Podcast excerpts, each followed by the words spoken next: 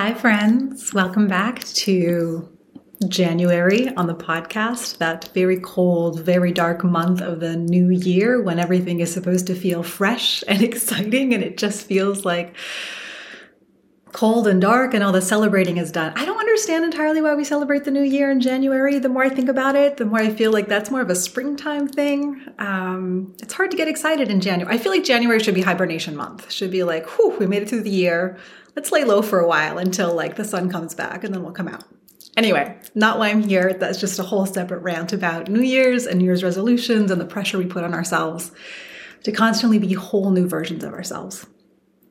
Um, what I actually want to talk about, because I was thinking of you guys as I usually do, is um, so, traveling and travel anxiety and the unknown of where we're going to land. So, let me back up. Those of you who been following me know that in the fall, I left my long term home in Brooklyn that I've loved living in um, in search of a new home and not quite knowing where that's going to be. So, I'm having this incredible year of travel where every couple of months I'm trying out a different city and seeing how it feels, seeing how walkable it is, seeing what the community feels like, if it's creatively inspiring, if there's things that I love to do, if it's accessible, all these kinds of things that I didn't even realize I took for granted in Brooklyn um, that not every city has, and that some things in Brooklyn are much harder that other cities don't have. So it's been this really fun experiment, especially me who loves data and considers everything research. Even when I don't like a place, I'm like, oh, it taught me so much to be in this place that wasn't right for me. So loving the experimentation. What's funny uh, maybe not in a haha way, is that I'm a deeply anxious traveler. So for someone who is traveling every two months, um, I'm facing that anxiety more often than I used to, certainly pre COVID when I traveled maybe a couple times a year. Um, and and it happened recently that I spent the holidays in uh, Canada with my family, which was really great. And in like mid January, so just this past weekend, I left Canada and came down to Pittsburgh, where I'm staying for a couple weeks that I'm kind of in love with. And that's a whole separate topic. Um, but driving from Montreal to Pittsburgh is well, I had to go through Vermont for other reasons. So like it anyway, it turned it up into about a 12, 14 hour trip. So I was being really smart and I broke it up over three days and thought I would do four hours, four hours, four hours over three days. There was a long weekend. I was like, great, that I won't be so exhausted because driving doesn't feel like much, but I get really exhausted. Anyway, um, I there was a huge snowstorm in Montreal on uh, Friday, and there had been a couple snowstorms over the holidays, and they had predicted, sort of like New York used to do this, like predicted really massive weather, and you know, road closures and concerns, and nothing really came of it. So I got really lucky because I didn't have to contend with a lot of ice and a lot of snow. I don't have winter tires, which is a requirement in Quebec because the snow gets so intense, and they've been having a really light winter, which has been a little easier for me in my very New York car. Um, so I thought, okay, cool. Like they're saying snow, but you know, usually they like blow it out of proportion. It's like, you know, snowstorm 2000. They used to have those all the time. I remember living in New York and they would like label everything as like the biggest thing of the century and it would like snow half an inch and I was like, oh guys. Anyway, so I very much underestimated Canadian weather is really my point. I set off into a snowstorm and I was thinking the whole time, look, you know, in this little suburb where I am, it'll probably be um, snowy. Like the roads don't get as clear as quickly because there's less traffic. But usually by the time you hit the highway, there's so much more traffic that the snow melts pretty quickly and the roads don't get a chance to pile up and the snow wasn't falling that fast. So like I had somewhat good reasons. I'm not a complete, complete idiot. I don't know. We can debate that. Um, but when I got out there, the snow on the highway was not going away. It was just accumulating more and more. And even though cars were going, it was really, really kind of treacherous driving. And um, I thought, okay, well, I'm heading down south. So the further I get south, the less snow there'll be because usually it, it I mean, that has happened before. Once I cross over into Vermont, essentially the ice that's been on my windshield for two hours or a week just kind of melts off because there's such a temperature drop or lift from. So I was like, okay, great. I'm going to keep driving south and it'll keep um, getting warmer and the roads will get clear and this will be fine. I'm only an hour from the border. What I didn't realize is um, the patrol units uh, were out and they were closing parts of the highway because the snowplows had not had a chance to clear the highways and it was too dangerous to drive. So every time I tried to get off uh, or onto an exit or onto a highway, whatever it was, the exit was blocked. So they were rerouting all this traffic through still pretty dense snow. Um, and suddenly, like I, I, and I didn't know. I, I I'm a slave to my GPS. Like I don't know where I'm going if GPS doesn't reroute me somewhere else. So I'm just getting in more and more lines of cars who are similarly trying to get somewhere south and discovering that the exit that they thought they could get to has been blocked off. And suddenly the lines are getting longer and longer and longer. Um, and and my point about this mostly is that, well, first to end the story, I had to turn around and come home and stay one more night in my aunt's place and head out the next day, which was like the smartest call.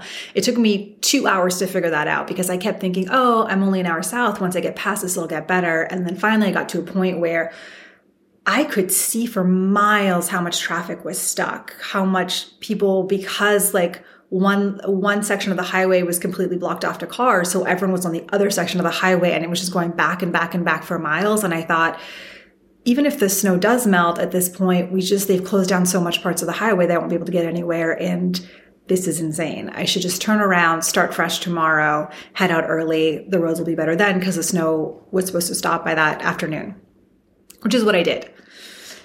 What I found really interesting and the lesson that I took away from that, and the reason I'm telling you this very long story about Canadian snow and travel, is that, as I said, I'm a deeply anxious traveler. The upshot to that is before I go anywhere, like I spend the week before I travel literally imagining all the worst case scenarios, everything that could possibly go wrong. And I've already planned for those things. So by the time I actually travel, I'm usually like really on top of it. But what I found really hard when I was noticing this anxiety I had about traveling um, and leaving, you know, Montreal to head south was there was a part of me that that just wanted to get on the road and just wanted to get it done, just wanted to be wherever I was going, right? Really had trouble with the process itself of being in transit. I knew where I was in Montreal, I knew where I was headed in Pittsburgh, and everything else was an open question. And it was stressing me out to not know where I was going to land, stressing me out to not know what challenges I might come across on the way there, stressing me out to not be able to imagine what challenges I might need to solve um, before I got there. And so I realized that's part of what's so hard about travel for me is a just the idea of being in motion just uh, feels so unsafe and insecure like i can't ground myself. But b i literally am trying to plan for all the possible contingencies but i don't know what they are. And there's so many things that i don't control um, that my brain just like wants to be done with it. And so what was fascinating was that i was watching myself in real time observe the situation and make decisions based on the new information that I knew, right? So the first, before I decided to leave, I thought, okay, the snow usually melts, especially on the highway. I'm heading south. It'll get better as I travel. Got to the highway. I was like, oh, it's really not melting. Traffic's really slow. Everyone's struggling with this, not just me, but the actual natives of Montreal are struggling with this um, kept heading south, realized, oh, they're closing. By the time they, they closed one exit that I needed, and the second exit they closed, I was like, oh, this is becoming a thing. I wonder if all roads leading south are like this. And then, you know, like I kept seeing, and then I saw the line of cars and I thought, oof, even if the snow gets better, I'm in for like a five hour wait to wherever I'm going. That doesn't make any sense. Um, if I'm trying to just drive four hours today, you know, I'd really broken this trip up. So I watched myself keep making decisions, keep keep weighing the pros and cons. Do I turn back? Do I keep going? When I was still thinking I was close, I was like, well, let's just go a little bit longer. It'll it'll slow down my drive, but eventually I'll get there. It'll feel really good to get to my first stop. Um, and then eventually I was like, oh, I won't get there. It'll take me eight hours. Let's turn back. So I did. And and what it made me think a lot about, because I always think art is a microcosm for life, life is a microcosm for art, travel is a microcosm for life, whatever. It made me think a lot about art and why I have so much anxiety about the unknown, the unknown of success, the unknown of completing a project, the unknown of you make a thing and then you put it out in the world and people could have a wild reaction to it, could have no reaction to it. You, you know, um, you get cast in a show and it becomes a huge hit and suddenly your life is completely different or there's so much attention on you that you don't even know how to navigate wasn't there before. Um, there are so many you say yes to a project and then you're working with them for a year and then it gets released and then that's a whole other thing right? There's so many parts of being i don't know if this is a great metaphor but like being in the slipstream of a river. You're you're joining something but there's so much about it that you don't determine and I like to determine everything, but more than that, I like to know where I'm going to be so I can um, create safety for myself. Like I have a deeply anxious brain. I'm always, um, I'm always worried about danger, even though, you know, I'm not uh, in a, I'm, I'm not in the prehistoric days where I'm being chased by saber tooth tigers, um, which is what a lot of our brains still run on, right? A lot of our brain, the part of our brain that's in charge of fear is the primitive part of the brain. So it still thinks that um, things that we consider scary, like, you know, am I going to get fired from my job or is this car going to get from A to B, um, doesn't have a nuance to it. So something that is modern and not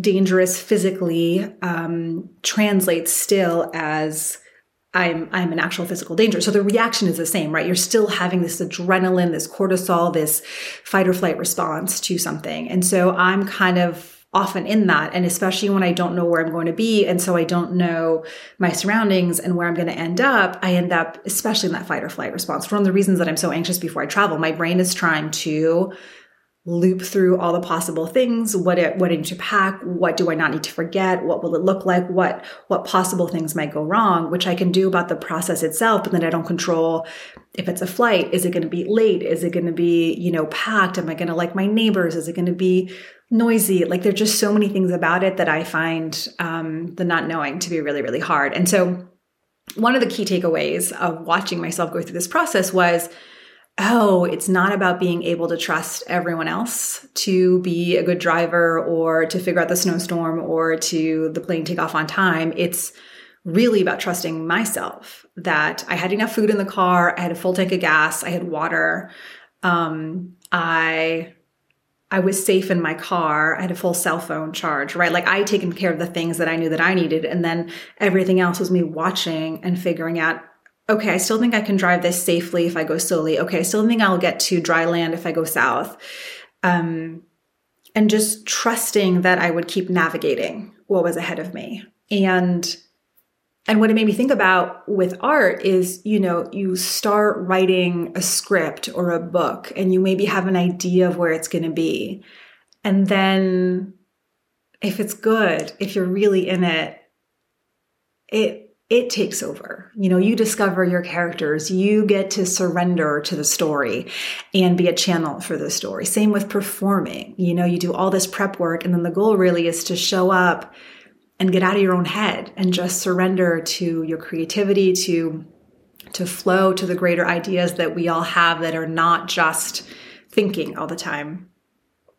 And that's incredibly frightening. Surrender, not having our guard up is incredibly frightening. And then on the flip side too, like there is a larger kind of um not logistical but real world of you know you you do a performance and it gets recorded. I always have this fear of like well who's going to see it? And i don't control the edit and how will it turn out? And that i find really stressful. Or i'm writing a tv show i go in and i pitch it and i i sign an agreement with this you know network or streaming service to make it how much input do they have? How much do I need to change? There's so many things I don't control about making the thing.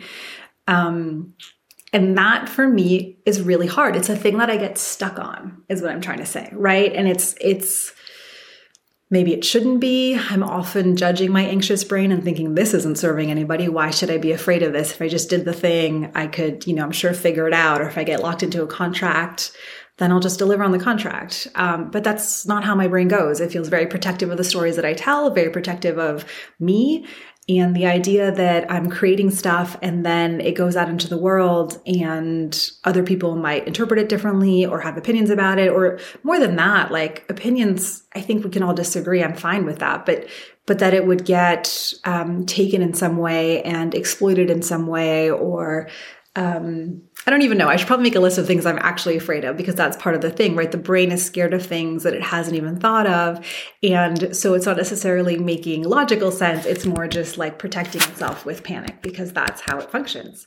So I was just thinking about how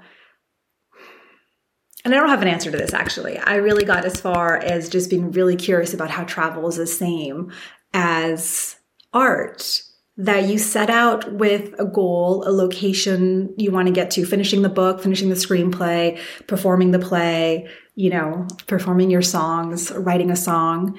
Um, you know where you're headed, you know where you want to end up. But the getting there is the thing that there kind of is no map for. Like, I've taken a thousand classes. I am a class junkie. I love learning things. I love structure. I love understanding how things get done. Um, so I've taken so many classes on writing songs, on writing screenplays, on on acting, on directing, on producing. Like really, I will take a class. If it's a good teacher and it's interesting, I feel like I can learn something from everything. I love taking classes. It lets gives my brain something to chew on.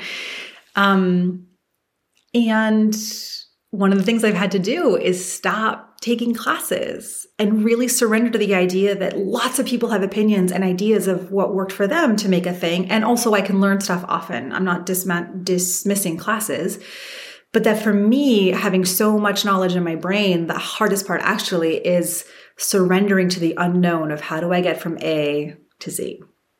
If my goal is to write a song, if my goal is to finish my TV script, yes, there are a lot of tools out there. Yes, there are a lot of great teachers out there. There are a lot of books. But ultimately, the question is what is the story that I want to tell? And how is it going to come out of me? And how is it going to land on the page?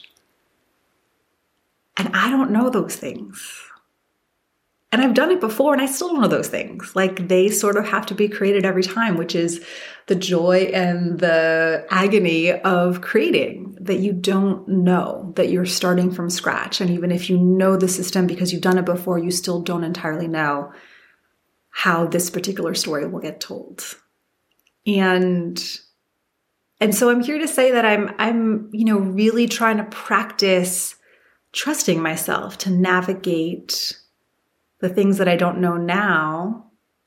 Because part of the problem with that anxiety, right, is that it stops me from making moves or putting myself out there in the idea that that's protecting me. But the truth is, probably 90% of the things that I'm scared of, that I've read horror stories of other people who got locked into seven year contracts that they didn't want to be a part of, or made a film and it got edited in a way that really, you know, or they sold a script and it got butchered by the studio. Read their stories. Like, unfortunately, the industry is kind of predatory or used to be hopefully getting better, but it can be quite predatory and it can be quite chew you up, spit you out. There's a lot of places where art and commerce kind of make a mess of things together. They're really complicated, uh, intertwining. So I read all those stories and I worry about them, but maybe they'll never come to pass. And the worrying about them keeps me from putting myself out there, sharing the stuff that I write, sharing the stuff that I really care about, the stories that I want to tell.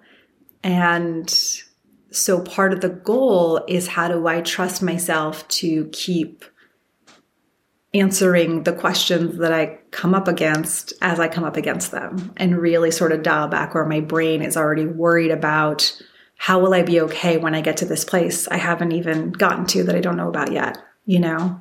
And people always have this thing, this like coaching thing of like figuring out like where you want to be and imagine it and think about it. And I think for me, that's never worked. And in part because of this, like I know the kinds of things that I want to do, but I don't necessarily have a place in mind where that's going to happen or what that will look like. And so mostly my thoughts about the future, as exciting as they are, also come with a lot of problems of invasion of privacy and you know a lot of attention on you and the things you don't control and the things you give up for uh, the opportunity to make something and you know how do you balance um, the the press and the talking about the project or the making of the project like there's just so many things that um, that I scare myself with, I guess, is part of it, but that are also real questions that other artists face and other artists figure out. And I think maybe we don't talk about it enough, which is why I have so many questions and I'm trying to ahead of time, you know, plan for all of this stuff. Um, not that I even hope to or plan to be all that famous, but I do think people often have a lightning moment where they get quoted, you know, out of context. Like they have an interview with something and then it gets out of context and it blows up. Like there's just so many things that we don't control. And I worry so much about those things. And one of the things that I'm trying to do is um, train myself to trust that wherever I end up, I will figure out how to navigate it. I have a good enough team. You know, I know who my people are. I know who to go to ask for advice. I know how to solve. I got myself out of a snowstorm that I probably should never have been in, right? Like those kinds of things, looking back and being like, oh, when this happened, I figured this out. I had no idea how to do it until it happened. But when it did, I had enough tools and enough navigation and enough knowledge and expertise from past trips and knowledge of being a Canadian and knowledge of whatever that I knew how to figure it out. Um, anyway, I'm talking around this because I'm realizing I don't entirely know how to do this. It's really, you know, my anxious brain gets me it's like hyper productive and gets me to do a lot of things, which I'm really grateful for, but it's so hard for it to relax and let me just trust in the process. And that's like a whole rewiring that I'm really curious about doing in this year. I like the idea of trusting more and trusting the surrender more. So, with that thought, I hope you're having a gracious, soft, restorative January. Um, I think we should kick out all the ideas about what January is supposed to be and really let ourselves cuddle up with a book and a partner and a dog and cat, whatever it is that makes us happy. Um, a good book for sure. All right, be well, my friends. I'll see you next time.